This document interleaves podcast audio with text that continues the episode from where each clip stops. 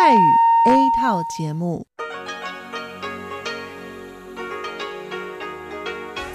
ที่นี่ สถานีวิทยุเรดิโอไต้หวันอินเตอร์เนชันแนล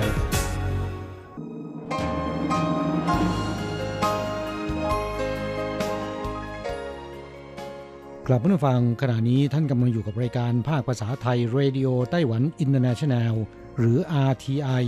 ออกกระจายเสียงจากกรุงไทเปไต้หวันสาธารณรัฐจีน เป็นประจำทุกวันนะครับ นอกจากรับฟังทางเครื่องรับวิทยุได้แล้ว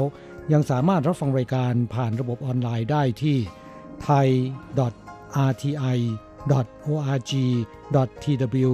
หรือที่ RTI Fanpage นะครับ ขอเชิญติดตามรับฟังรายการของเราได้ ตั้งแต่บัดนี้เป็นต้นไป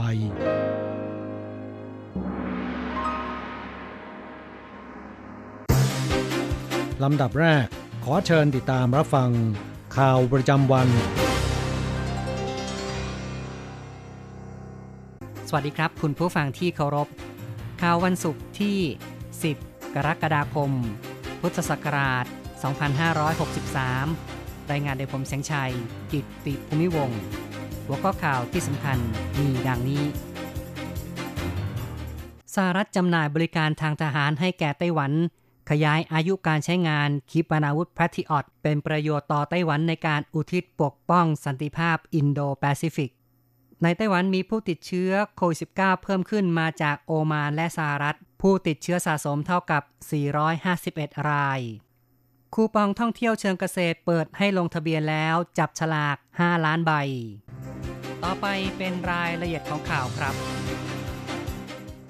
ทางการสหรัฐแถลงในวันที่ 9 ตามเวลาภาคตะวันออกของสหรัฐจำหน่ายอาวุธและบริการทางทหาร ให้แก่ไต้หวัน เพื่อการตรวจทดสอบและขยายอายุการใช้งาน ขีปนาวุธ Patriot Pack 3ทำเนียบประธานาธิบดี กระทรวงการต่างประเทศ กระทรวงกลาโหมของไต้หวัน แถลงแสดงความยินดีในวันที่ 10ทำเนียบประธานาธิบดีขอบคุณสหรัฐ ที่ปฏิบัติตามคำมั่น 6 ประการของกฎหมายความสัมพันธ์ไต้หวัน ช่วยเสริมความสามารถ ในการป้องกันตนเอง เป็นหลักประกันสันติภาพ และความปลอดภัยหน่านน้ำรอบไต้หวันและภูมิภาคทำเนียบประธานาธิบดีแถลงว่า ในช่วงที่ผ่านมา จีนเป็นใหญ่สร้างแรงกดดันด้านทหาร รอบไต้หวัน การจำหน่ายอาวุธในครั้งนี้ จะช่วยเสริมความสามารถในด้านการปกป้องทางอากาศ ในอนาคต ไต้หวันจะเพิ่มงบประมาณกลาโหมมากขึ้น สร้างรูปโฉมใหม่กิจการป้องกันประเทศ เสริมความสามารถอุตสาหกรรมป้องกันประเทศ วิจัยพัฒนาเทคโนโลยี ปฏิบัติการอย่างจริงจัง เพื่อไต้หวันจะได้อุทิศในด้านความสงบ สันติภาพ และความรุ่งเรืองในอินโดแปซิฟิก กระทรวงการต่างประเทศแถลงว่าการจำหน่ายอาวุธในครั้งนี้มีมูลค่า 6,200 ล้านเหรียญสหรัฐ นับเป็นการประกาศจำหน่ายอาวุธครั้งที่ 7 ในสมัยประธานาธิบดีโดนัลด์ทรัมป์พวกเรารู้สึกยินดี และขอบคุณสหรัฐที่ปฏิบัติตามคำมั่น ในการช่วยรักษาความสงบปลอดภัยให้แก่ไต้หวันอย่างจริงจัง เพื่อไต้หวันได้รับอาวุธยุโทโธปกรณ์ป้องกันตนเองในยามที่เหมาะสม เข้าต่อไปครับ ศูนย์บัญชาการควบคุมโรคแถลงในวันที่ 10 ผู้ติดเชื้อโควิด -19 ในไต้หวันเพิ่มขึ้น 2 ราย เป็นการติดเชื้อจากต่างประเทศ จวงเหรินเสียงโฆษกศูนย์บัญชาการเปิดเผย ในวันที่ 10 ผู้ติดเชื้อรายแรก เป็นหญิงอายุ 20 ปีทำงานอยู่ในสหรัฐ ซึ่งก็คือรายที่ 451 และชายวัย 50 ปีทำงานอยู่ที่โอมาน เป็นรายที่ 451 ที่ติดเชื้อจวงเหรินเสียงกล่าวว่า หญิงที่ติดเชื้อพำนักและทำงานในสหรัฐเป็นเวลานาน เดินทางกลับมาวันที่ 5 กรกฎาคม ตอนเข้ามาในประเทศไม่มีอาการ ระหว่างกักตัวอยู่ที่บ้าน รู้สึกอ่อนเพลีย ปวดเมื่อยกล้ามเนื้อ ในวันที่ 8 กรกฎาคมทำการเก็บตัวอย่างเพื่อตรวจสอบ และรู้ผลในวันที่ 10 กรกฎาคม ส่วนชายวัย 50 ปี กลับมาจากโอมาน ในวันที่ 2 กรกฎาคม มีอาการเป็นไข้ อย่างไรก็ตาม ไม่ได้รับการรักษาในต่างประเทศ ในวันที่ 8 กรกฎาคม เดินทางกลับจากโอมาน ผ่านทางดูไบ มีอาการไม่สบาย จึงเก็บตัวอย่างตรวจสอบ และรู้ผลในวันที่ 10 เช่นกัน ชาวไต้หวันเดินทางเข้าสหราชอาณาจักรได้ โดยไม่ต้องกักตัว กระทรวงการต่างประเทศชี้เป็นผลดีต่อการส่งเสริมสัมพันธ์การค้าและการลงทุนรัฐเวลและไอร์แลนด์ของอังกฤษอนุญาตให้ชาวไต้หวันเข้าประเทศได้ โดยไม่ต้องกักตัว รวมกับอังกฤษและสกอตแลนด์ ที่เปิดอนุญาตก่อนหน้านี้ เท่ากับชาวไต้หวันสามารถเดินทางเข้าอังกฤษได้ทั้งประเทศ โดยไม่ต้องกักตัว 14 วัน กระทรวงการต่างประเทศของไต้หวันแถลง รู้สึกยินดี และย้ำว่า กรณีนี้เป็นการแสดงถึงไต้หวันปกป้องโรคได้ผล และเน้นว่าในอนาคตจะร่วมมือกับอังกฤษผลักดันความสัมพันธ์สองฝ่าย ด้านเศรษฐกิจการค้ามากขึ้น หลังการระบาดโควิด -19 ผ่านไป สำหรับญี่ปุ่นซึ่งกำลังพิจารณาในระลอกที่ 2 เปิดให้นักธุรกิจเดินทางเข้าประเทศ ครอบคลุมไต้หวัน เกาหลีใต้ จีน รวม 10 ประเทศนั้น คาดว่ากลางเดือนจึงจะมีการหารือกัน โอเจียงอันโฆษกกระทรวงการต่างประเทศชี้ว่า เรื่องนี้ญี่ปุ่นยังไม่มีการตัดสินใจ จะทำการหารือกับญี่ปุ่นอย่างต่อเนื่อง และติดตามสถานการณ์อย่างใกล้ชิดข้อต่อไปครับไต้หวันจะแจกคูปองท่องเที่ยวเชิงเกษตร โดย เปิดให้ลงทะเบียน จับฉลาก 5 ล้านใบ คณะกรรมการการเกษตรแถลงข่าวในวันที่ 9 ประกาศเปิดให้ลงทะเบียน เพื่อจับฉลากคูปองท่องเที่ยวเชิงเกษตร ซึ่งใช้ร่วมกับคูปองกระตุ้นเศรษฐกิจ 3 เท่าได้ด้วยหยางซินจาผู้อำนวยการกองกิจการท่องเที่ยวเชิงเกษตร กล่าวว่า ตั้งแต่บัดนี้จนถึงวันที่ 18 เปิดให้ลงทะเบียนทางอินเทอร์เน็ตได้ที่เว็บไซต์ท่องเที่ยวเชิงเกษตร โดยใส่ข้อมูล เบอร์โทรศัพท์มือถือไว้ด้วย จะประกาศผลการจับฉลาก ตอนเที่ยง วันที่ 14 และ 19 กรกฎาคม รวม 2 ล็อต ซึ่งจะแจ้งผลให้ทราบทางโทรศัพท์มือถือ ทันที รางวัลจับฉลากคูปองมีทั้งหมด 5 ล้านใบ มูลค่าใบละ 250 เหรียญไต้หวัน ชาวไต้หวันและคู่สมรสต่างชาติลงทะเบียนได้ ทั้งนี้เด็กอาจไม่มีโทรศัพท์มือถือ จึงอนุญาตให้โทรศัพท์มือถือ 1 หมายเลข ลงทะเบียนได้ 3 คน คูปองท่องเที่ยวเชิงเกษตรต้องใช้ในครั้งเดียว ไม่มีการทอนเงิน และต้องใช้ภายใน 60 วัน หลังได้รับการแจ้งถูกรางวัล คูปองทั้งสองล็อตที่ไม่ถูกนำไปใช้จ่าย คณะกรรมการการเกษตรอาจจะนำมาจับฉลาก ในล็อตที่ 3 หรืออาจจะจัดกิจกรรมเพื่อแจกออกไป คูปองท่องเที่ยวเชิงเกษตรสามารถนำไปใช้จ่ายแทนเงินสดได้ ตามสถานที่ท่องเที่ยวต่างๆ ซึ่งผู้ประกอบการลงทะเบียนแล้ว 2,000 กว่าราย ได้แก่กิจการสมาคมเกษตร สมาคมประมงสวนเกษตรเชิงท่องเที่ยว สวนชา ร้านชา ร้านสุราในชุมชนเกษตร นิทรรศการดอกไม้ ศูนย์การค้าและตลาดเกษตร ตลาดดอกไม้ หรือแม้แต่ร้าน หรือแผงขายสินค้าเกษตร ริมถนนบางแห่งเฉินจีจ้งประธานคณะกรรมการการเกษตรบอกว่า คูปองท่องเที่ยวเชิงเกษตร 5 ล้านใบ ใช้งบประมาณ 12,500 ล้านเหรียญไต้หวัน คาดว่าจะกระตุ้นเศรษฐกิจได้ 50,000ล้านเหรียญไต้หวัน ข้อต่อไปครับ เป็นเรื่องของแพนด้าตัวน้อยๆ ที่เพิ่งเกิดใหม่ ของสวนสัตว์กรุงไทเป แพนด้าตัวน้อยๆ ที่สวนสัตว์กรุงไทเป ตัวแดงๆ น่ารักมาก ยังไม่ทันลืมตา ใช้ปากงับจุกนมได้อย่างแม่นยำ เสร็จแล้วพนักงานสวนสัตว์ใช้สำลี เช็ดเบาๆที่หน้าด้วยความทนุถนอม นี่คือลูกแพนด้าเพศเมีย เกิดเมื่อ 28 มิถุนายน ผ่านมา 10 วัน น้ำหนัก 349.6 กรัม เป็นลูกตัวที่สองของหยวนหยวนแม่แพนด้ายักษ์ดาวเด่นของสวนสัตว์ไทเป แม่แพนด้าวุ่นวายกับการดูแลลูกเทียมเหนื่อยจนต้องแอบงีบ แต่ก็สะดุ้งตื่น เมื่อได้ยินเสียงร้องของตุ๊กตาแพนด้า รีบอุ้มปลอบโยนใช้ลิ้นเลียด้วยความรักเฉาเซียนเศร้าโคศกสวนสัตว์บอกว่า หลังแม่แพนด้าให้กำเนิดลูกตัวใหม่ ใช้ฟันขบลูกด้วยความประมาท ทางสวนสัตว์ จึงต้องใช้ตุ๊กตาแพนด้าสักกลาดขนาด และน้ำหนักใกล้เคียงกันทาด้วยอุจจาระปัสสาวะของลูกแพนด้า เพื่อให้แม่แพนด้าอุ้มระหว่างการรีดนม จะได้รู้สึกเหมือน ลูกน้อยอยู่ใกล้ตัว สวนสัตว์กรุงไทเปยังมีข่าวดี ลิงกระรอกปากดำคลอดลูกแล้ว แม่ลิงวิ่งไปมา พร้อมกับลูกน้อยเกาะแน่นอยู่บนหลัง ยังมีแม่ลิงอีกตัวกำลังตั้งท้อง อีกไม่นานจะมีสมาชิกเพิ่ม อีกข่าวหนึ่งนะครับ ไต้หวันจะประกาศห้ามนำข้าวพันธุ์ของไต้หวันที่ผลิตในต่างประเทศจวงเหล่าตารองผู้อำนวยการสำนักการเกษตรและอาหาร กล่าวว่า ปีที่แล้วไต้หวันนำเข้าข้าวจากเวียดนาม มีการตรวจยีน พบว่าเหมือนกับข้าวพันธุ์ไทยนั้น11 เพื่อเป็นการคุ้มครองพันธุ์พืช และเพื่อการแข่งขันที่เป็นธรรม ไต้หวันจะประกาศระเบียบ ห้ามนำเข้า ข้าวพันธุ์ไต้หวันที่ผลิตในต่างประเทศ อย่างเร็วจะมีผลตั้งแต่กันยายน หากตรวจพบจะส่งกลับต้นทาง สิทธิพันธุ์พืชเป็นของผู้พัฒนาพันธุ์ ในเวียดนามไม่มีการจดทะเบียนพันธุ์ข้าวไทยนั้น11 และไต้หวันไม่มีการมอบอำนาจ เวียดนามจึงไม่มีการเพาะปลูกข้าวไทยนั้น11 ระเบียบดังกล่าวบัญญัติห้ามนำเข้าข้าวที่เป็นพันธุ์ของไต้หวัน ทั้งในรูปแบบข้าวเปลือกข้าวกล้องข้าวเหนียวข้าวขาวที่ผ่านการขัดสีข้าวหัก ในส่วนที่จะมีการปรับผู้ฝ่าฝืนหรือไม่ จวงเหล่าตาชี้ว่า หากพบว่ามีการนำเข้าข้าวพันธุ์ไต้หวัน ที่ไม่ได้รับอนุญาตหรือไม่มีการมอบสิทธิ์ จะดำเนินการตามกฎหมายพันธุ์พืชและต้นอ่อน ปรับสูงสุดได้1ล้าน5แสนเหรียญไต้หวัน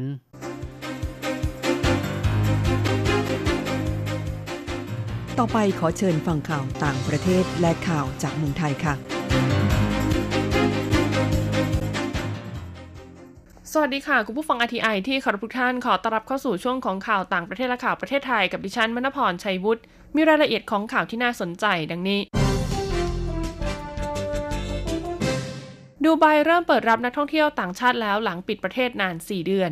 นครดูไบของสหรัฐอาหรับเอมิเรตเริ่มเปิดรับนักท่องเที่ยวต่างชาติแล้ว หลังจากต้องปิดประเทศมานาน 4 เดือน เพื่อควบคุมการแพร่ระบาดโควิด -19 แม้ว่าเวลานี้จะยังมีเที่ยวบินระหว่างประเทศ เดินทางมาถึงน้อยกว่าช่วงก่อนการแพร่ระบาด แต่ทางการดูไบคาดว่าจากนี้ไปการท่องเที่ยวจะเริ่มฟื้นตัวขึ้นตามลำดับ สำหรับผู้โดยสารที่เดินทางมายังดูไบนะคะ ยังต้องปฏิบัติตามกฎระเบียบการควบคุมโรคอย่างเคร่งครัด ตั้งแต่ต้นทางจนถึงปลายทาง ขณะที่ทางการดูไบค่ะกำลังทยอยผ่อนคลายมาตรการสำหรับผู้ที่เดินทางมาติดต่อธุระ แต่ยังคงต้องสวมหน้ากากอนามัยและเว้นระยะห่างทางสังคมต่อไป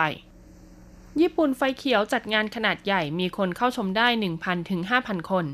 รัฐบาลญี่ปุ่นเตรียมเดินหน้าแผนปลดล็อกให้มีการจัดงานขนาดใหญ่ ที่มีคนเข้าชมงานได้ระหว่าง 1,000 ถึง 5,000 คน แม้จะมีจำนวนผู้ติดเชื้อไวรัสโควิด -19 สายพันธุ์ใหม่เพิ่มขึ้นในหลายพื้นที่ของประเทศรวมทั้งกรุงโตเกียวก็ตาม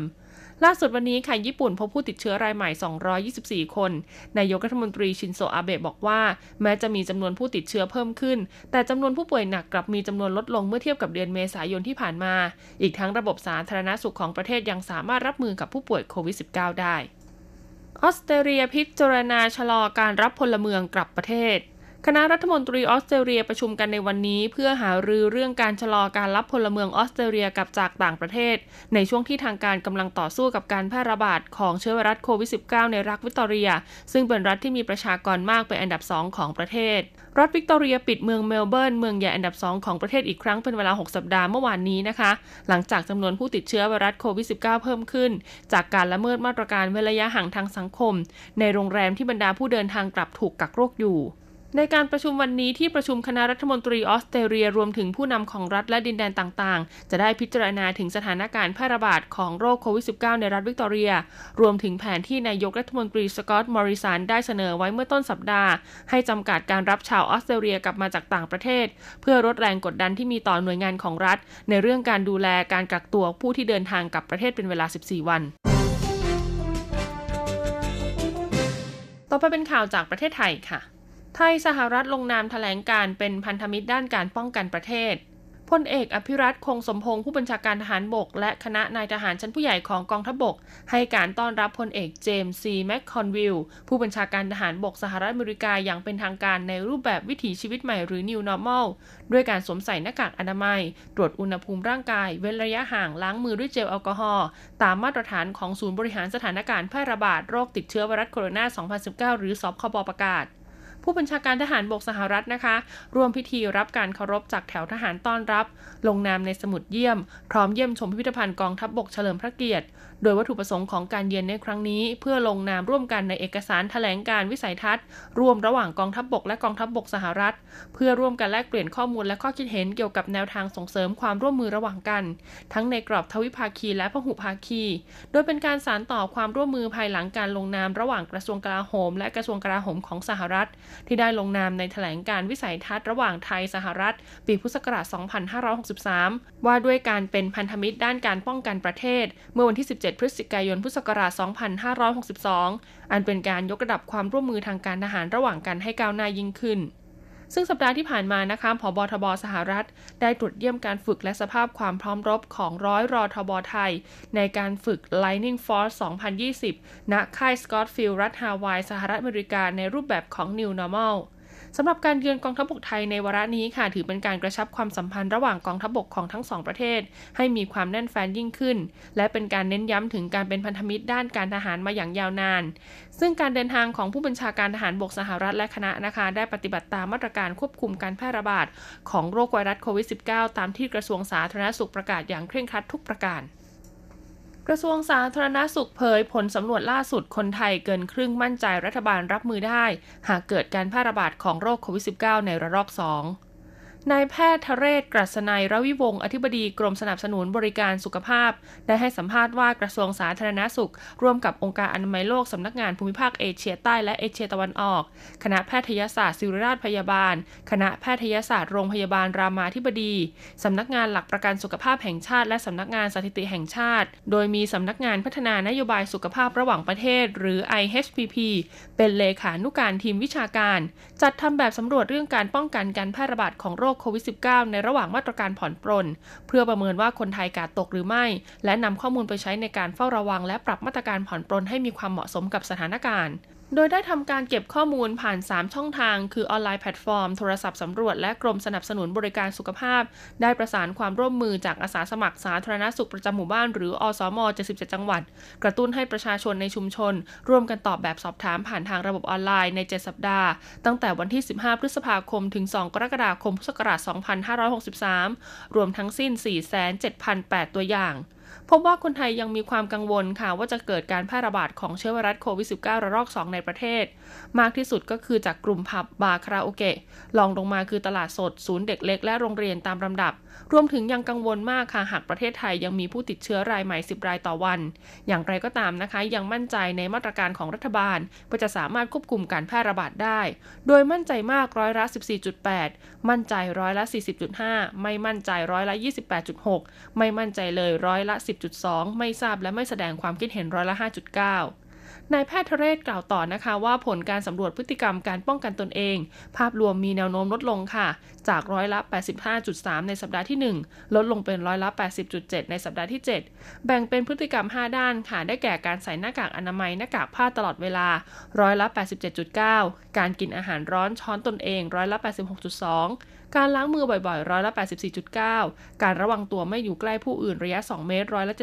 73.4 และการระวังไม่เอามือไปจับหน้าจมูกปากร้อยละ72.4นอกจากนี้ยังพบนะคะว่าประชาชนมีแนวโน้มเกิดการรวมกลุ่มและไปต่างจังหวัดมากขึ้น ส่วนสาเหตุของการไม่ลงทะเบียนเข้าออกผ่านแพลตฟอร์มไทยชนะเนื่องจากลืม ไม่มั่นใจในความปลอดภัยของข้อมูลส่วนตัว และทางร้านไม่มี QR code หรือสมุดให้ลงชื่อไว้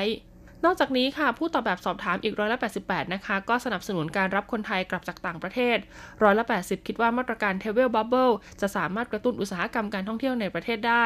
แต่ร้อยละ70 ก็ไม่สนับสนุนการเดินทางท่องเที่ยวระหว่างประเทศไทยกับต่างประเทศค่ะที่ยังมีการแพร่ระบาดของเชื้อไวรัสโควิด -19 ทั้งนี้กระทรวงสาธารณสุขและหน่วยงานที่เกี่ยวข้องนะคะ จะทำการสำรวจพฤติกรรมการป้องกันตนเองของประชาชนไทยอย่างต่อเนื่องทุก 2 สัปดาห์อีกครั้ง ในระหว่างวันที่ 16 กรกฎาคมถึง 24 กันยายน เพื่อนำผลการศึกษามาใช้ในการเฝ้าระวัง และปรับมาตรการผ่อนปรนให้เหมาะสมกับสถานการณ์ต่อไปสมอเตือนซื้อหม้อทอดไร้น้ำมันทางออนไลน์ระวังไม่ได้มาตรฐาน นายแพทย์วันชัยพนมชัยเลขาธิการสำนักงานมาตรฐานผลิตภัณฑ์อุตสาหกรรม หรือสอมอกล่าวว่า จากการตรวจสอบนะคะ พบมีการจำหน่ายเครื่องใช้ไฟฟ้าและของเล่นเด็กหลายรายการ โดยไม่แสดงเครื่องหมายมอกในเว็บไซต์ขายสินค้าออนไลน์ จึงได้ขยายผลตรวจสอบแหล่งต้นตอของที่มาสินค้าดังกล่าว โดยได้เข้าตรวจสอบโกดังเก็บสินค้า ของบริษัทดีมอลคอมเมอร์เชียลแอนด์เทรดดิ้งจำกัดย่านอ่อนนุชกรุงเทพพบว่ามีสินค้าเครื่องใช้ไฟฟ้าและของเล่นจำนวนมากอยู่ภายในโกดัง จากการตรวจสอบเบื้องต้นนะคะ พบว่าบริษัทดังกล่าวเนี่ยนำเข้าเครื่องใช้ไฟฟ้าหลายชนิด รวมถึงของเล่น ซึ่งเป็นสินค้าที่สมอควบคุม โดยไม่ได้รับใบอนุญาตกว่า 1,400 ชิ้น มูลค่ารวมกว่า 2.3 ล้านบาท ในจำนวนนี้เป็นหม้อทอดและน้ำมันกว่า 1,000 ใบ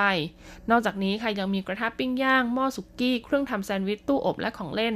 โดยสินค้าส่วนใหญ่จะส่งจำหน่ายทางออนไลน์ในเว็บไซต์ขายสินค้ายอดนิยมต่างๆ จึงได้ทำการอายัดไว้ทั้งหมดเพื่อดำเนินการตามกฎหมายต่อไป สำหรับผู้ประกอบการรายนี้ค่ะ ต้องระวังโทษนะคะ ในกรณีนำเข้าสินค้าโดยไม่ได้รับอนุญาตจำคุกไม่เกิน 2 ปี และปรับไม่เกิน 2ล้านบาท หรือทั้งจำทั้งปรับเลขาธิการสมอกล่าวว่าปัจจุบันค่ะ เครื่องใช้ไฟฟ้าราคาถูกกำลังเป็นที่นิยมของผู้บริโภคนะคะทำให้มีการลักลอบนำเข้าสินค้าที่ไม่มีคุณภาพ และไม่ปลอดภัยเข้ามาจำหน่ายในประเทศเป็นจำนวนมาก โดยเฉพาะหม้อทอดไร้น้ำมัน เป็นสินค้าที่กำลังได้รับความนิยมจากประชาชนจำนวนมาก เนื่องจากราคาไม่สูงมากนัก ประกอบกับช่วงสถานการณ์แพร่ระบาดของโควิด -19 ประชาชนอยู่บ้านมากขึ้นทำอาหารกินเองบ่อยหม้อทอดไร้น้ำมันจึงช่วยอำนวยความสะดวกสบายในการทำอาหารสำหรับคนยุคใหม่ ซึ่งมีให้เลือกหลากหลายรูปแบบและยี่ห้อ จึงขอฝากถึงประชาชนค่ะว่าหากจะซื้อสินค้าดังกล่าว ไม่ว่าจะซื้อจากท้องตลาดหรือสั่งทางออนไลน์ ให้ตรวจสอบโดยละเอียดก่อนนะคะ ว่ามีเครื่องหมายมาตรฐานแสดงอยู่บนตัวสินค้าหรือไม่ เพื่อการันตีในส่วนของคุณภาพและความปลอดภัย หากไม่ได้มาตรฐานค่ะอาจเป็นอันตรายถึงแก่ชีวิตได้ จึงขอให้ประชาชนเลือกซื้อสินค้าด้วยความรอบคอบ และควรเลือกซื้อสินค้าที่มีเครื่องหมายมอกเพราะผ่านการตรวจสอบรับรองจากสมอแล้วว่ามีคุณภาพตามมาตรฐานกำหนดต่อไปเป็นการรายงานอัตราแลกเปลี่ยนค่ะ ประจำวันศุกร์ที่ 10 กรกฎาคมพุทธศักราช 2563 อ้างอิงจากธนาคารกรุงเทพสาขาไทเป โอนเงิน 10,000 บาทใช้เงินเหรียญไต้หวัน 9,630 เหรียญ แลกซื้อเงินสด 10,000 บาทใช้เงินเหรียญไต้หวัน 9,980 เหรียญสำหรับการแลกซื้อเงินดอลลาร์สหรัฐ 1 ดอลลาร์สหรัฐใช้เงินเหรียญไต้หวัน 29.710 เหรียญ จบการรายงานข่าว สวัสดีค่ะ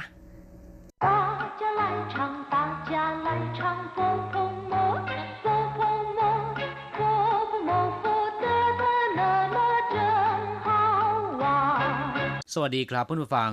พบกันในวันนี้เราจะมาเรียนบทเรียนที่ 4 ของแบบเรียนชั้นสูง บทที่ 4 อาบน้ำบทนี้เราจะมาเรียนคำสนทนาเกี่ยวกับการอาบน้ำในตอนที่ 2 นะครับ 第四课洗澡二课文怎么搞的？一头一身全是水。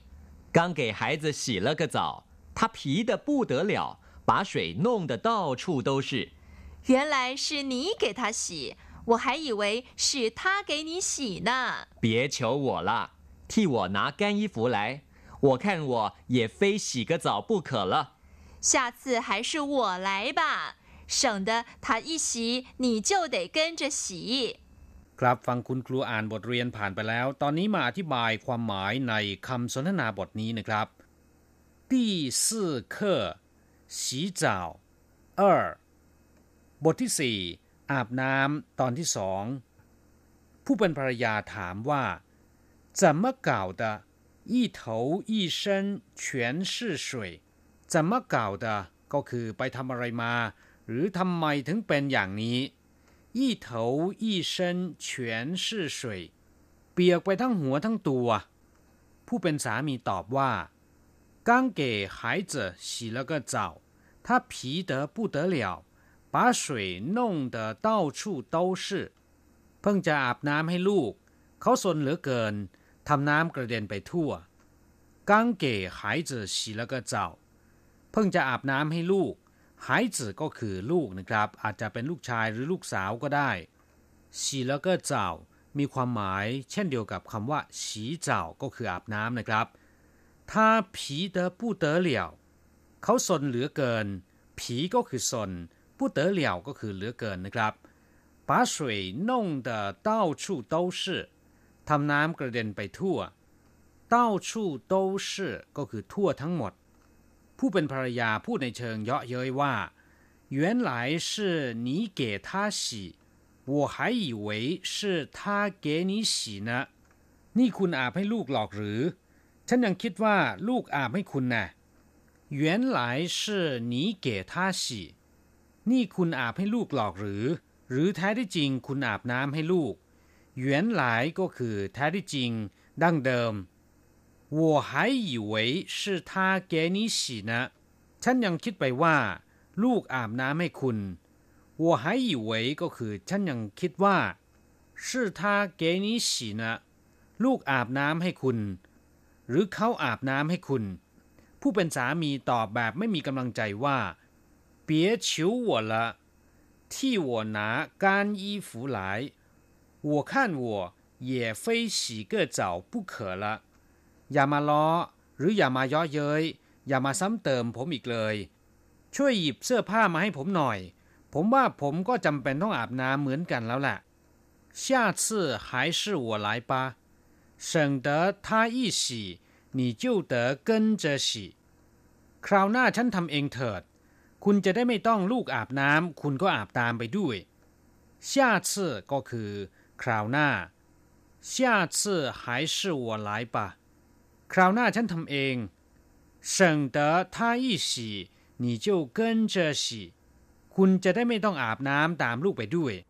ครับผู้ฟังหลังจากทราบความหมายของคำสนทนาในบทนี้ไปแล้ว ต่อไปขอให้พลิกไปที่หน้า 20 เราจะไปเรียนรู้คำศัพท์ใหม่ๆในบทเรียนนี้นะครับ และขอให้อ่านตามคุณครู生字与生词一皮皮二糗糗三省的省的四跟着跟着คำว่าผี เมื่อเป็นกริยานะครับ แปลว่าซุกซน อย่างเช่นว่าผีเดอช่างเขาจื่ออีย่างซนเหมือนลิง ท่ายผีละซนเหลือเกิน แต่หากว่าตามหลังคำนามก็จะแปลว่า เปลือกนอก หรือว่าหนัง อวัยวะ หรือว่าชั้นที่ห่อหุ้มอยู่ภายนอก อย่างเช่นว่าเหนียวผี หนังวัว เจิ้งผี หนังแท้เหรินเจ้าผี หนังสังเคราะห์หรือว่าหนังเทียม และถ้าหากว่านำหน้าคำนามนะครับ ก็จะแปลว่าสิ่งของนั้นๆที่ทำมาจากหนัง อย่างเช่นว่า ผีเชียง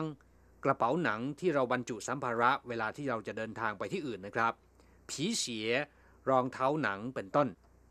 เชียวแปลว่า พูดจาเสียดสี พูดจาซ้ำเติม อีหลักอีเหลือ หรือว่าเรื่องที่น่าขายหน้านะครับ อย่างเช่นว่าเปียเฉียวหัวละอย่าพูดจาเสียดสี หรือว่าพูดจาซ้ำเติมผมอีกเลยเฉียวชื่อเรื่องที่น่าขายหน้าเขาเฉียวหน้าขายหน้ามาก หรือว่าอีหลักอีเหลือนะครับ อย่างเช่นเวลาที่เราหกล้มต่อหน้าผู้คนเยอะๆ เราจะรู้สึกหน้าขายหน้ามาก จนอยากที่จะแทรกแผ่นหนีนะครับ ก็จะบอกว่าเขาเฉียวคำคำนี้จะแปลว่า ปล่อยไก่ก็ได้นะครับเฉิงเตจะได้ไม่ต้อง จะได้ไม่ อย่างเช่นว่า穿厚一点省得冷สวมเสื้อผ้าให้หนาหน่อย จะได้ไม่ต้องหนาว一次就做好省得修改ทำครั้งเดียวให้ดีให้เรียบร้อยไปเลย จะได้ไม่ต้องมาซ่อมแซมแก้ไขอีก อีกคำหนึ่งนะครับ เกินจะเอาอย่าง ตามอย่าง ตามหรือว่าติดตาม อย่างเช่นว่า เกินจะหัวหลาย ตามผมมา เกินจะท่าเจ้าเดินไปตามเขาหรือว่าตามเขาไป เกินจะหัวจั่วทำตามผม เกินจะท่าเฉวเรียนกับเขาคำว่าเกินจะในสนทนาบทนี้นะครับ มีความหมายว่าเอาอย่างหรือว่าตามอย่างนะครับ อย่างเช่นว่าท่าอี้เจ้า 你就跟着走เขาออกเดินทาง คุณก็ตามไปเลย กราบผู้ฟังได้คำศัพท์ไปแล้ว ต่อไปเราจะมาทำแบบฝึกหัดสร้างประโยคนะครับ ขอให้อ่านตามคุณครู句型一怎么搞的怎么搞的二的不得了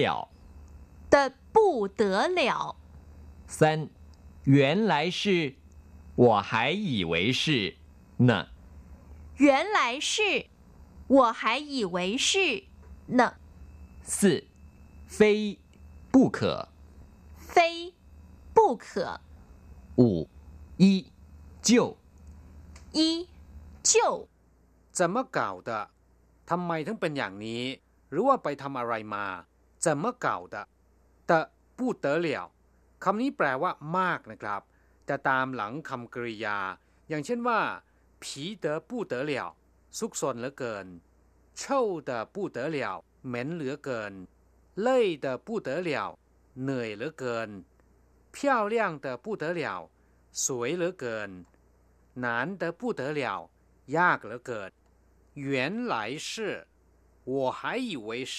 呢คำนี้คล้ายๆ กับในภาษาไทยที่ว่า หลอกหรือ เสียอีก อย่างเช่นว่า原来是你 我还以为是他呢คุณหลอกหรือ ฉันยังคิดว่าเป็นเขาซะอีก非不可แปลว่าจะต้องให้ได้ หรือไม่ทำไม่ได้นะครับ อย่างเช่นว่า非得休息一下不可จะต้องพักสักครู่ให้ได้一就เป็นคำที่เชื่อมสองประโยคให้ทำอะไรสัมพันธ์กันนะครับ อย่างเช่นว่า他一笑我就跟着笑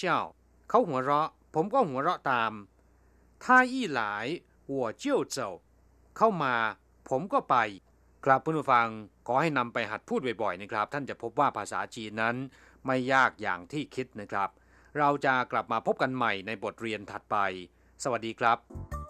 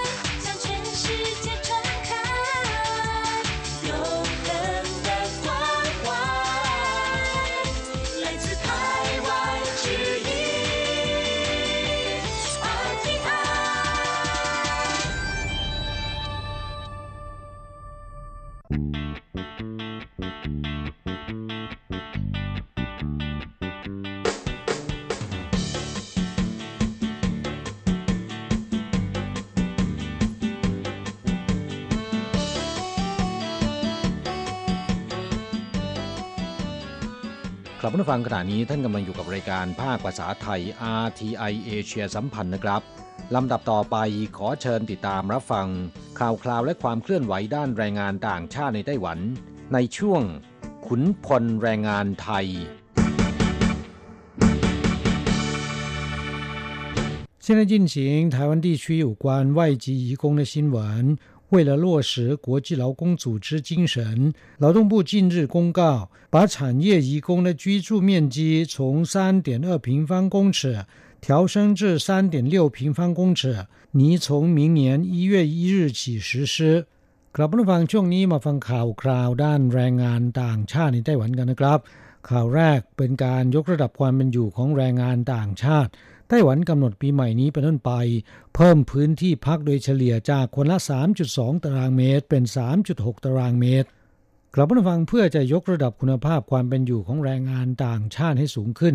พร้อมสอดคล้องกับนโยบายขององค์การแรงงานระหว่างประเทศ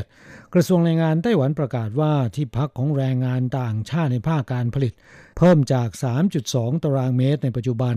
เป็น 3.6 ตารางเมตร หรือเพิ่มเป็น 1.09 ผิง นอกจากนี้แม้นจะยังไม่สามารถแยกหอพักออกจากโรงงานได้ แต่กำหนดให้ในายจ้างจะต้องชี้แจงตำแหน่งที่ตั้งหอพักว่า อยู่ในสถานที่ทำงานที่อันตราย และก็จะต้องยื่นขอตรวจสอบความปลอดภัยของอาคารสิ่งก่อสร้างตามกฎหมายหรือไม่ ทั้งนี้เริ่มมีผลตั้งแต่วันที่ 1 มกราคมปีหน้าเป็นต้นไปนะครับ นายเชียเจียนจงผู้อำนวยการสำนักงานบริหารแรงงานข้ามชาติ กรมพัฒนากำลังแรงงานกระทรวงแรงงานของไต้หวันชี้แจงว่า กระทรวงแรงงานพิจารณาจากข้อเสนอขององค์การแรงงานระหว่างประเทศ หรือ ILO ที่เสนอให้พื้นที่หอพักของผู้ใช้แรงงาน โดยเฉลี่ยควรจะอยู่ที่ 3.6 ตารางเมตร และใช้เตียงร่วมกันไม่ได้ จึงมีการปรับพื้นที่หอพักของแรงงานต่างชาติ จากเดิมเฉลี่ยคนละไม่ต่ำกว่า 3.2 ตารางเมตร เป็นไม่ต่ำกว่า 3.6 ตารางเมตร เพิ่มขึ้น 0.4 ตารางเมตร หากคิดเป็นมาตราวัดพื้นที่ในไต้หวันที่นิยมใช้กัน เพิ่มเป็น 1.09 ผิงนะครับ พร้อมทั้งกำหนดให้ในายจ้างจะต้องจัดหาตู้เก็บสิ่งของหรือเสื้อผ้าส่วนตัวให้แรงงานต่างชาติ ตามมาตรฐานสากล นอกจากนั้นนายจ้างจะต้องรับประกันว่า หอพักที่จัดหาให้แรงงานต่างชาติ เป็นสิ่งก่อสร้างที่ถูกกฎหมาย และมีระบบป้องกันอัคคีภัยตามกฎหมายแล้วนะครับ กลับมาฟังสืบเนื่องจากปลายปี 2560 และครึ่งแรกของปี 2561 ที่ผ่านมา เระยะเวลาห่างกันเพียง 6 เดือนนะครับ ได้เกิดเหตุไฟไหม้โรงงานร้ายแรงทั้งสองครั้ง ส่งผลให้แรงงานต่างชาติเสียชีวิตไป 8 ราย ในจำนวนนี้เป็นแรงงานเวียดนาม 6 ราย แรงงานไทย 2 ราย และแรงงานต่างชาติที่เคราะห์ร้ายทั้ง 8 ราย เสียชีวิตในหอพักซึ่งตั้งอยู่ในโรงงาน ดังนั้นกลุ่ม NGO ที่เคลื่อนไหวเพื่อสิทธิประโยชน์ของแรงงานต่างชาติ จึงเรียกร้องขอให้ออกกฎหมาย แยกหอพักและโรงงานออกห่างจากกันนะครับ อย่างไรก็ตามปัญหาการแยกหอพักออกจากโรงงาน ไม่ใช่เป็นเรื่องง่าย นอกจากในจ้างจะคัดค้านแล้วนะครับ กรมโยธาธิการกระทรวงมหาดไทย ซึ่งเป็นหน่วยงานควบคุมการออกแบบและก่อสร้างอาคารสิ่งก่อสร้างเห็นว่า อาคารหอพักหากได้มาตรฐานความปลอดภัย ถือว่าถูกกฎหมาย ไม่ติดใจว่าจะต้องแยกออกจากโรงงานหรือไม่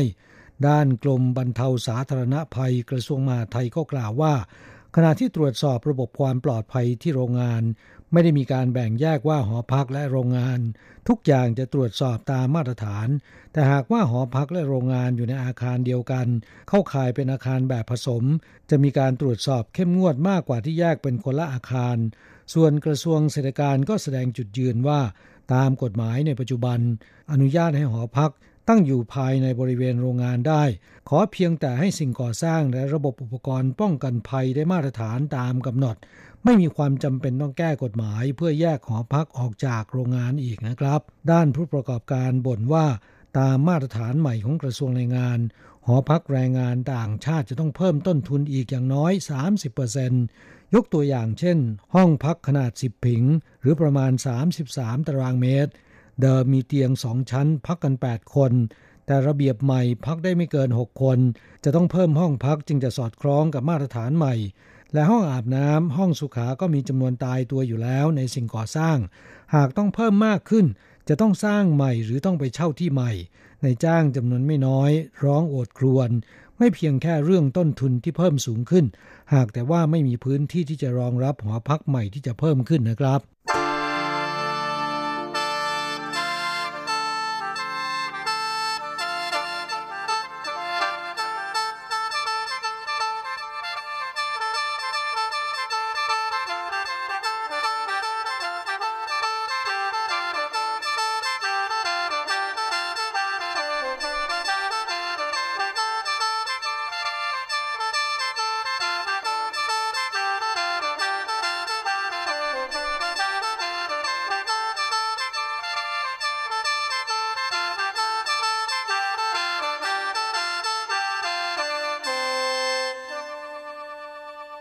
ไปเป็นข่าวคราวอุบัติเหตุ แรงงานไทยในโรงงานหลอมเหล็ก ตายสยอง ยื่นหัวเข้าไปซ่อมหม้อปั่นเหล็ก แต่ลืมปิดไฟถูกใบพัดตีหัวและเสียชีวิตนะครับ เมื่อวันที่ 30 มิถุนายนที่ผ่านมานี้ เกิดอุบัติเหตุร้ายแรงในโรงงานหลอมเหล็กที่ไทยจง แรงงานไทยซ่อมเครื่องโดยไม่ได้ปิดไฟ ถูกใบพัดเครื่องปั่นเหล็กตีหัวเสียชีวิตนะครับ แรงงานไทยเคราะห์ร้ายรายนี้ชื่อว่านายสำริดนามสมุทร อายุ 42 ปีมาจากจังหวัดสุรินทร์เดินทางมาทำงานในโรงงานหลอมเหล็กแห่งหนึ่ง ที่เขตอูชีนครไทยจง ช่วงเวลาที่เกิดเหตุได้แก่เมื่อเช้าเวลาประมาณ 7 นาฬิกาของวันที่ 30 มิถุนายนที่ผ่านมานะครับ ขณะที่นายสำริดทำงานควบคุมเครื่องปั่นเศษเหล็กขนาดใหญ่ มีเศษเหล็กติดอยู่ในหม้อทำให้เครื่องขัดข้อง นายสำริดจึงยื่นหัวเข้าไปในหม้อปั่น ซึ่งลึก 1.5 เมตร โดยไม่ได้ปิดไฟหยุดเครื่องนะครับ เมื่อเอาเศษเหล็กที่ติดอยู่ออก เครื่องเริ่มทำงาน นายสำริดหลบไม่ทัน ถูกใบพัดตีหัวจนเละในหม้อปั่น เพื่อนร่วมงานที่ทำงานอยู่ในบริเวณใกล้เคียงได้ยินเสียงร้องของแรงงานไทยรายนี้ รีบวิ่งไปดูแล้วก็ทำการปิดไฟ ขณะที่นายจ้างได้แจ้งหน่วยกู้ภัย เมื่อเจ้าหน้าที่กู้ภัยเดินทางมาถึงนำร่างของนายสำริดออกจากหม้อปั่น พบหัวบิดเบี้ยวผิดรูปนะครับ และไม่มีสัญญาณชีพแล้ว แต่ก็ยังทำการปฐมพยาบาลแล้วก็นำส่งโรงพยาบาล แต่แพทย์ไม่สามารถกู้ชีวิตได้นะครับ เจ้าหน้าที่ตำรวจและฝ่ายตรวจสอบด้านความปลอดภัยในการทำงานของกระทรวงแรงงาน ได้สั่งการให้โรงงานดังกล่าว หยุดการทำงาน เพื่อรอการตรวจสอบด้านความปลอดภัย ขณะเดียวกันจะตรวจสอบหาสาเหตุการเสียชีวิตของแรงงานไทยรายนี้ต่อไป หากในจ้างฝ่าฝืนและไม่ปฏิบัติตามกฎหมายว่าด้วยความปลอดภัยในการทำงานและอาชีวะอนามัย จะถูกลงโทษปรับเงินไม่เกิน 3 0 0แสนเหรียญไต้หวันนะครับกลับมาฟังแรงงานไทยส่วนใหญ่ทำงานในโรงงานเครื่องจักรที่มีความเสี่ยงสูง หากไม่ระมัดระวัง หรือไม่ปฏิบัติตามขั้นตอนการทำงาน อาจจะทำให้เกิดอุบัติเหตุร้ายแรงได้ง่าย ตั้งแต่แขนขาขาด พิการไปตลอดหรือว่าเสียชีวิต ดังนั้นความปลอดภัยในการทำงานกับเครื่องจักร จึงเป็นสิ่งสำคัญที่แรงงานไทยไม่ควรจะมองข้าม แนะแรงงานไทยที่ทำงานอยู่ในโรงงาน โดยเฉพาะทำงานกับเครื่องจักรต้องป้องกันอันตรายดังต่อไปนี้นะครับ 1. ห้ามใช้เครื่องจักรโดยไม่มีหน้าที่หรือได้รับการอบรมมาก่อน 2. ใช้เครื่องจักรอย่างระมัดระวัง ปฏิบัติตามคู่มือ หรือขั้นตอนที่กำหนดเสมอ อย่าเห็นว่าคล่องแล้วลัดขั้นตอนเด็ดขาดนะครับ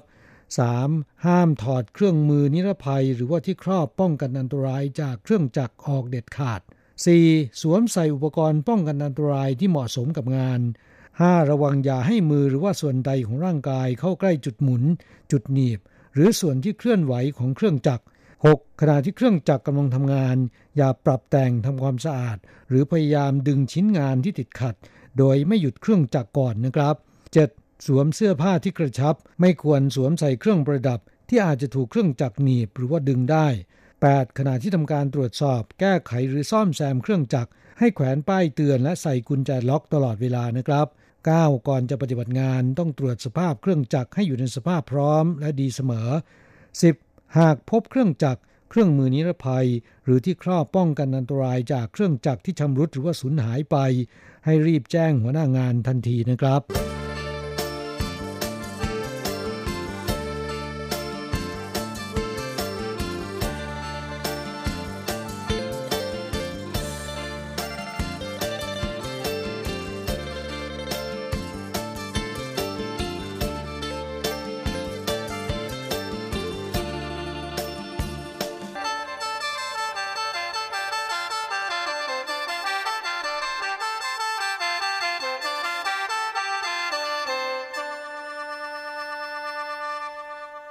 ไปมาฟังข่าวคราวเกี่ยวกับอุบัติเหตุนะครับ อากาศร้อนคนงานเวียดนามลงเล่นน้ำจมมิดในแม่น้ำลึก 3 เมตรเสียชีวิต ช่วงเทศกาลไหว้บะจางที่ผ่านมานะครับ มีเหตุการณ์ร้ายแรงที่เกิดขึ้นกับแรงงานต่างชาติหลายคดี เหตุการณ์แรกเป็นอุบัติเหตุจมน้ำเสียชีวิตนะครับ เมื่อบ่ายวันที่ 27 มิถุนายนที่ผ่านมา 3 คนงานเวียดนามในนครไทจง ถือโอกาสในช่วงวันหยุดยาว พากันไปเดินเล่นตามแม่น้ำลำคลองในเขตไท่ผิง แต่หนึ่งในจำนวนนี้ซึ่งว่ายน้ำไม่เป็น เดินลงไปในแม่น้ำโดยไม่คิดว่าแม่น้ำจะไหลเชี่ยวและลึกถึง 3 เมตรนะครับทำให้จมน้ำหายไปในพริบตา เพื่อนอีกสองคนตกใจ รีบขอความช่วยเหลือจากชายชาวไต้หวันที่ตกปลาอยู่ห่างจากจุดเกิดเหตุไม่ไกล ชาวไต้หวันช่วยโทรศัพท์แจ้งความ ไม่นานหน่วยกู้ภัยมาถึงออกตามหา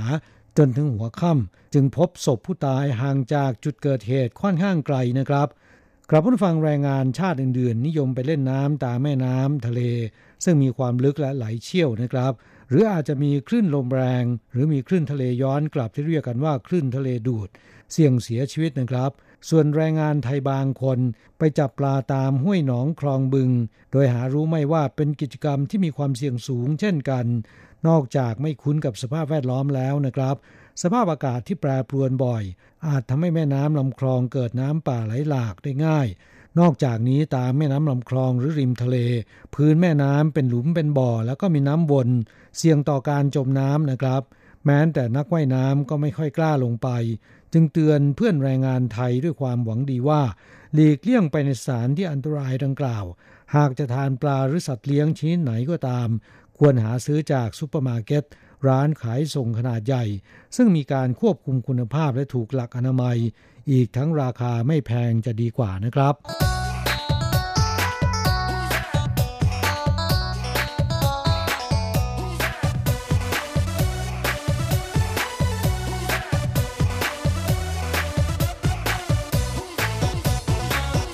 ต่อไปเป็นข่าวคราวที่คนงานเวียดนามในนครนิวไทเปเมาแทงกันตาย ตำรวจจับผู้ต้องหาได้สองคนภายในเวลา 5 ชั่วโมงนะครับ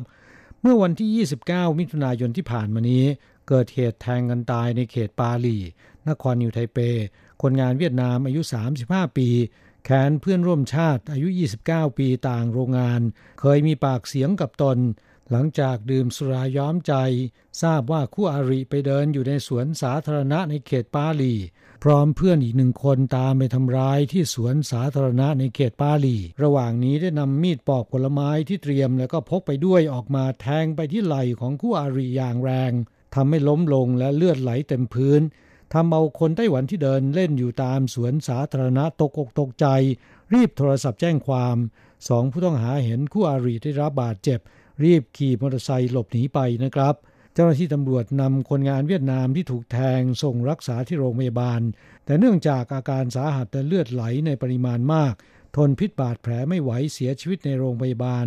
ในสองชั่วโมงต่อมานะครับตำรวจออกตามหาโดยตรวจสอบจากกล้องบันทึกภาพในรถของคนไต้หวัน ที่พบเห็นเหตุการณ์ แล้วก็สามารถตามไปจับกลุ่มผู้ต้องหาทั้งสองได้ พร้อมมีดปอกผลไม้ของกลางมาดำเนินคดีนะครับ ในช่วงกลางดึกวันเดียวกัน ผู้ต้องหาทั้งสองให้การสารภาพว่า ผู้ตายแม้นจะทำงานอยู่คนละโรงงานแต่ห่างกันไม่ไกล เลิกงานแล้วมักจะมานั่งดื่มสุราด้วยกัน และเกิดมีปากเสียงทำให้ผู้ต้องหาอาฆาตแค้น จึงหาโอกาสล้างแค้นตำรวจควบคุมตัวแรงงานเวียดนามทั้งสอง ส่งอายการดำเนินคดีข้อหาฆ่าคนต่อไปนะครับ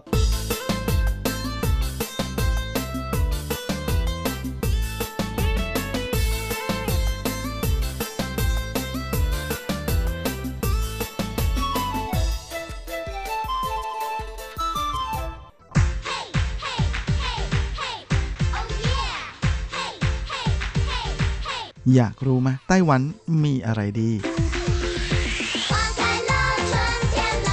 ขยับเข้ามาสิ จะบอกให้ กับอะไรๆในไต้หวันเวอร์ชันเดี่ยวไมโครโฟน สวัสดีครับคุณฟังทุกท่านลาสำหรับสัปดาห์นี้อะไรๆในไต้หวันก็กลับมาพบกับคุณฟังแล้ว เช่นเคย และสำหรับช่วงเริ่มต้นของรายการวันนี้โฟกัสของเราก็ยังคงอยู่ที่สารพัดคูปองที่ทางรัฐบาลนั้นก็ประเคนออกมาแบบเต็มกำลังเต็มที่เลยทีเดียวนะนอกจากในส่วนของคูปอง 3 เท่า หรือเซลเฟเจนนะรวมไปถึงคูปองอีฟันเจนที่ใช้สำหรับดูหนังดูละครดูคอนเสิร์ตซื้อหนังสือนะของทางกระทรวงวัฒนธรรมแล้ว ช่วงนี้ก็มีอีก 2 เจื้อนสองคูปองที่ทยอยเปิดตัวออกมานะก็คือหนงหยิวเจื้อนนะก็จะเป็นคูปองสำหรับใช้ในการท่องเที่ยวเชิงเกษตร หรือใช้ซื้อผลิตภัณฑ์ทางการเกษตรนะแล้วก็ไปซื้อของ ตามร้านที่เข้าร่วมโครงการได้ด้วยนะโดยทางโปรเจกต์นี้เนี่ยเป็นโครงการของคณะกรรมการการเกษตรไต้หวันนะซึ่งก็คล้ายๆกับกระทรวงเกษตรนั่นเองนะฮะโดยจะให้คนละ 250 NT นะฮะสำหรับคนที่ขึ้นไปลงทะเบียนนะฮะบนเว็บไซต์ของ หนงหยูเจียนนะฮะซึ่งเดี๋ยวผมก็จะโพสต์เอาไว้ให้นะฮะบนเว็บไซต์ก็แล้วกันนะครับ โดยจะมีให้ทั้งหมด 500เอ้ยไม่ใช่ครับ 5 ล้านชุดนะฮะโดยถ้าไม่ถึงคนไปลงทะเบียนไม่ถึง 5 ล้านก็จะได้ไปเลยทุกคนคนละ 250 NT นะฮะแต่ถ้ามีเกินกว่านี้ก็จะเป็นการจับฉลากซึ่งก็จะจับกัน 2 รอบนะฮะวันที่ 14 และวันที่ 19 กรกฎาคมนะฮะ โดยสามารถลงทะเบียนได้จนถึงวันที่ 18 กรกฎาคมนะใครที่ลงก่อนก็จะได้สิทธิ์ในการจับก่อนนะเพราะฉะนั้นจะมีโอกาสได้จับฉลากถึง 2 ครั้งนะถ้ารีบเข้าไปลงทะเบียนก่อนวันที่ 14นะฮะโดยเขาจะจับฉลากเวลาเที่ยง และจะแจ้งผลนะถ้าได้เป็นผู้โชคดีที่ได้รับ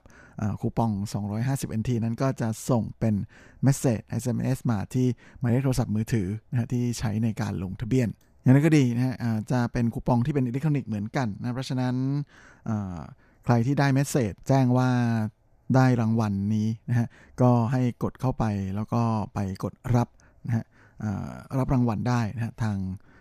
เว็บที่เขาให้มานะจากนั้นก็จะได้เป็น QR code มา แล้วก็ให้แสดง QR code นี้ เวลาไปเช็คบินนะฮะแน่นอนนะฮะจะมีระยะเวลาการใช้หลังจากที่โหลดลงมาแล้วเนี่ย60 วันนะฮะแล้วก็จะต้องใช้ครั้งเดียวให้หมดนะไม่สามารถถอนเงินนะฮะเพราะฉะนั้นก็ต้องเลือกซื้อของที่หรือว่าเลือกใช้บริการนะที่มีราคาสูงกว่า 250 NT ส่วนอีกหนึ่งคูปองนะฮะ อีกหนึ่งเจ้นที่มีแจกกันนั้นก็คือคูปองต้องจือเจ้นนะฮะ ซึ่งก็เป็นคูปองของกระทรวงศึกษาธิการนะที่เป็นกระทรวงซึ่งดูแลกิจการเกี่ยวกับด้านของกีฬา เพราะฉะนั้นก็จะเป็นคูปองที่เกี่ยวข้องกับในส่วนของกีฬานะไม่ว่าจะเป็นการไปดูการแข่งขันกีฬา หรือว่าไปใช้ในการออกกำลังกายนะเช่นห้อง เจนเซินฝังอะไรทั้งหลายแหละนะฮะรวมไปถึงศูนย์ออกกำลังกายต่างๆ และซื้อเครื่องกีฬานะก็ใช้ได้ทั้งนั้นนะฮะโดยต้องซื้อเจ้นนี้ก็จะให้มาคนละ 500 NT เหมือนกันนะฮะแล้วก็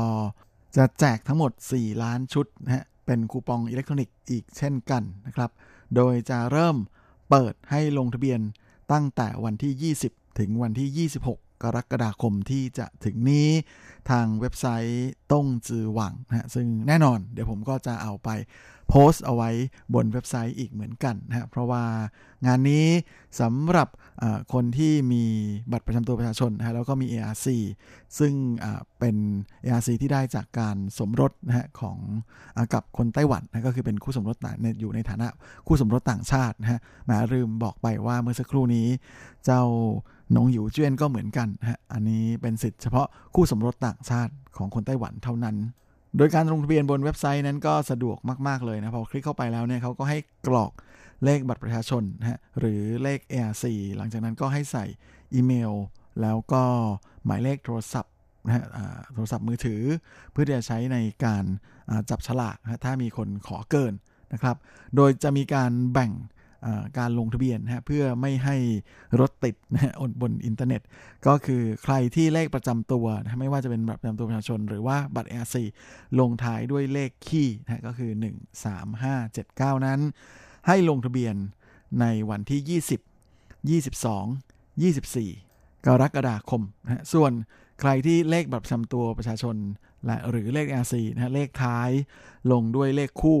คือเลข 0 2 4 6 8 ก็จะสามารถลงทะเบียนได้ในวันที่ 21 23 แล้วก็ 25 กรกฎาคมนะฮะโดยมีเหลือสแปร์วันสุดท้ายเอาไว้ก็คือวันที่ 26 กรกฎาคมนั้นลงได้ทุกคนนะฮะจริงๆ แบ่งง่ายๆนะครับก็คือวันจันทร์วันพุธวันศุกร์สำหรับใครที่เลขบัตรลงท้ายด้วยเลขคี่อันนี้คล้ายๆ กับตอนที่ไปซื้อหน้ากากอนามัย แล้วก็ใครที่เลขบัตรประจำตัวประชาชน ลงท้ายด้วยเลขคู่ก็ลงทะเบียนวันอังคาร วันพฤหัสแล้วก็วันเสาร์นั่นเอง โดยทางกระทรวงสาธารณสุขนั้นจะมีการจับฉลากนะถ้ามีคนขอเกินก็เชื่อว่าเกินแน่ ๆ อยู่แล้ว เวลาบ่ายสามโมงครึ่งของวันที่ 28 กรกฎาคมนะฮะแล้วก็จะมีการส่งอีเมล หรือ SMS และ SMS นะฮะมาเตือนนะสำหรับใครที่เป็นผู้โชคดีนะที่ได้คูปองนี้ไป นอกจากนี้ก็ยังสามารถขึ้นไปเช็คสิทธิ์ของท่านบนเว็บไซต์ได้ด้วยเช่นกันนะหลังจากที่ผ่านช่วงเวลาของการจับฉลากไปแล้ว โดยการใช้นั้นก็จะเป็นให้ดาวน์โหลดนะฮะเป็นคูปองอิเล็กทรอนิกส์อีกเหมือนกันนะแต่ว่าจะสามารถใช้ได้ไปเรื่อยๆนะจนกระทั่งถึงวันที่ 31 ธันวาคมจนถึงสิ้นปีเลยทีเดียว แล้วก็สามารถที่จะแบ่งใช้ได้ด้วย ก็คือไม่จำเป็นจะต้องใช้ให้หมดภายในครั้งเดียว โดยรายละเอียดของศูนย์ออกกำลังกายหรือว่าร้านค้าที่ร่วมบริการนะฮะรวมไปถึงการแข่งขันรายการที่ร่วมบริการนั้น ก็ขึ้นไปดูได้บนเว็บไซต์ของ動滋券 動滋網เลยนะครับ และนอกจากนี้ก็มีคูปองแถมนะฮะจากคณะกรรมการกิจการชาวฮักกะนะหรือ客家 นะฮะซึ่งก็ได้ออกคูปองท่องเที่ยวที่มีชื่อว่า客庄電子旅遊券 ซึ่งใครที่ได้รับนั้นก็จะได้คูปองเหมือนกันครับ เป็นคูปองอิเล็กทรอนิกส์มูลค่า 800 NT นะครับ สามารถนำไปใช้ในจุดที่มีร้านค้าแล้วก็แหล่งท่องเที่ยวที่มีความเกี่ยวพันกับวัฒนธรรมฮักกา 70 แห่งทั่วไต้หวันใน 11 จังหวัด นะฮะ โดยจะเริ่มใช้ได้ตั้งแต่วันที่ 1 สิงหาคมไปจนถึงสิ้นปีเลยทีเดียวนะฮะและแน่นอนนะการขึ้นไปลงทะเบียนนั้นก็เริ่มเปิดให้ลงทะเบียนตั้งแต่เวลา9โมงเช้าของวันที่ 15 กรกฎาคม ซึ่งจะเปิดให้ผู้สูงอายุนะฮะที่เป็นผู้สูงวัยนะอายุ 65 ปีขึ้นไปนั้นได้โอกาสลงทะเบียนก่อนสำหรับประชาชนทั่วไปนะฮะ คนที่อายุอื่น ๆ นั้นต่ำกว่านั้นนั้นก็ลงทะเบียนได้ตั้งแต่เวลา 9นาฬิกาของวันที่ 22 กรกฎาคมนะฮะเป็นต้นไปจนเปิดจะเปิดให้ลงทะเบียนถึงวันที่ 26 กรกฎาคมนะแล้วก็จะมีการจับฉลากแจ้งให้ทราบผลอีกที แต่ว่า การจะเข้าร่วมการจับฉลากในครั้งนี้ก็จะไม่ต้องขึ้นเว็บไซต์นะ แต่ว่าจะต้องใช้โทรศัพท์สมาร์ทโฟนนะฮะหรืออุปกรณ์อื่นๆที่มีโปรแกรม Line นะเพราะว่าจะต้อง add Line นะเป็น friend เข้าไปเป็นไลน์ของทาง客家委員會นะฮะซึ่งก็จะต้อง add friend นะครับกับทางคณะกรรมการกิจการฮักกาก่อนหลังจากนั้นก็จะ เข้าสู่หน้าที่ให้ไปกรอกข้อมูลส่วนตัวได้นะจากนั้นเมื่อกรอกข้อมูลเรียบร้อยนะก็จะมีการแจ้งมาให้ทราบนะว่าคุณได้รับสิทธิ์นี้หรือไม่นะฮะทั้งนี้แหละทั้งนั้นนะฮะมาถ้าสถานที่มันเกี่ยวพัน นะฮะกันก็สามารถที่จะใช้คูปองต่างๆ นี้ร่วมกันได้หมดเลยนะก็เป็นอะไรที่สะดวกมาก ๆ แต่อาจจะต้องมาเสียเวลาในการมานั่งดูหน่อยนะฮะแล้วก็โหลดรวมไปถึงลงทะเบียนนะฮะก็ไม่เป็นไรนะครับมาถ้าฟัง ข่าวภาษาจีนไม่เข้าใจก็มาลองกดฟังใหม่นะจากอะไรๆในไต้หวันของเราได้นะมีแนะนำเอาไว้อย่างละเอียดแล้วและแน่นอนนะฮะว่าทุกลิงก์ที่จะสมัครได้นั้นผมจะโพสต์ลิงก์เอาไว้ในเว็บไซต์ของเรานะฮะคุณผู้ฟังที่สนใจอยากจะเจียนเพียนหยีนะฮะเก็บของถูกได้ของฟรีมีคูปองใช้ ก็เป็นหลักหลายร้อยกันทั้งนั้นเลยนะฮะพอมารวมๆกันนี่ก็เยอะยิ่งมารวมกับเจ้าสันไปเจี้ยน คูปอง 3 เท่าเขาอีกนะแม่ใช้กันจนเพลินเพลินเพลินกันไปเลยแม้ทำเป็นเล่นไปนะบวกไปบวกมานี่ถ้าโชคดีจับฉลากได้หมดนะทั้ง藝FUN券 600 ใช่ไหมฮะ แล้วก็ยังมี農遊券 250 ก็จะเป็น 850 นะฮะ บวกกับอีก動滋券อีก 500 ก็จะเป็น 1,350 นะฮะ แล้วก็มาบวกกับ客家客庄電子旅遊券อีก 800นะฮะก็จะเป็น 2,150นะโอ้โห ก็ได้เพิ่มมาอีก 2,000 กว่าเลยนะฮะ ยังไงก็ลองไปกดกดกดกดโหลดโหลดโหลดโหลดกดกด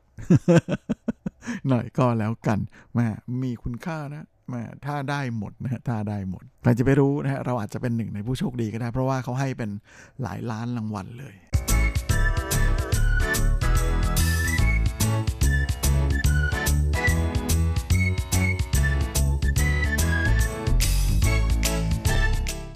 และสำหรับในช่วงของทิระพาไปเที่ยวสัปดาห์นี้นะฮะมา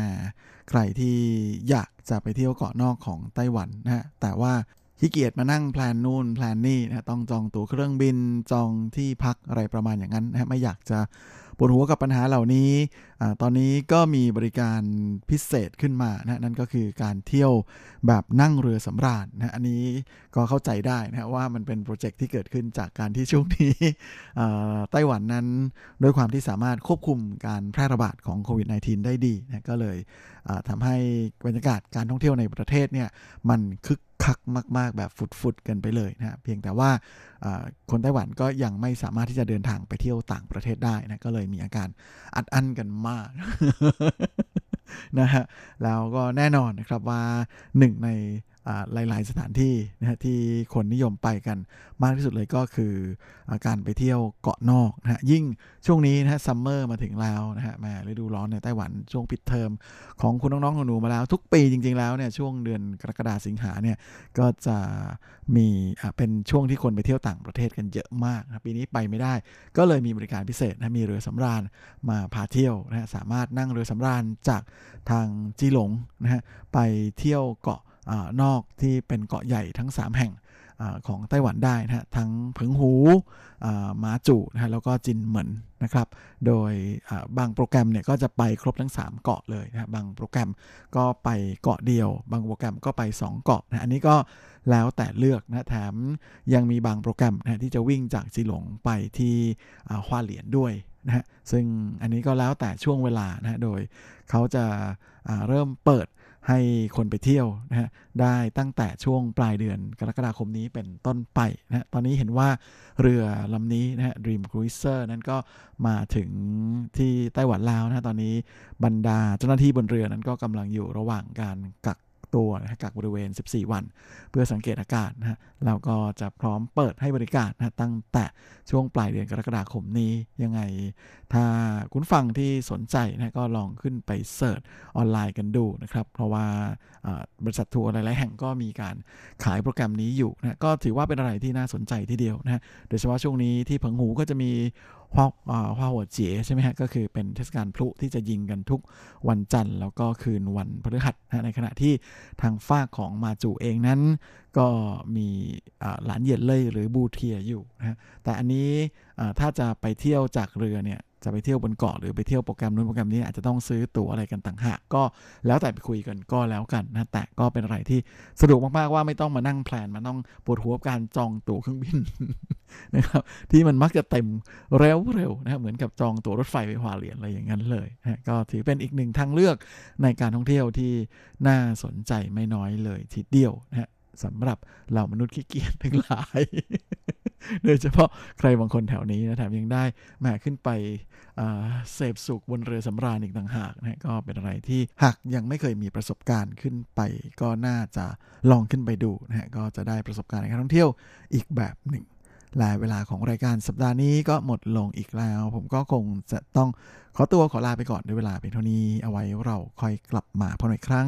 อาทิตย์หน้าเช่นเคยในวันและเวลาเดียวกันนี้สำหรับวันนี้ขอให้ท่านโชคดีมีความสุขสุขภาพแข็งแรงกันทุกนาทุกคนเฮ้งๆและสวัสดีครับ无限的爱向全世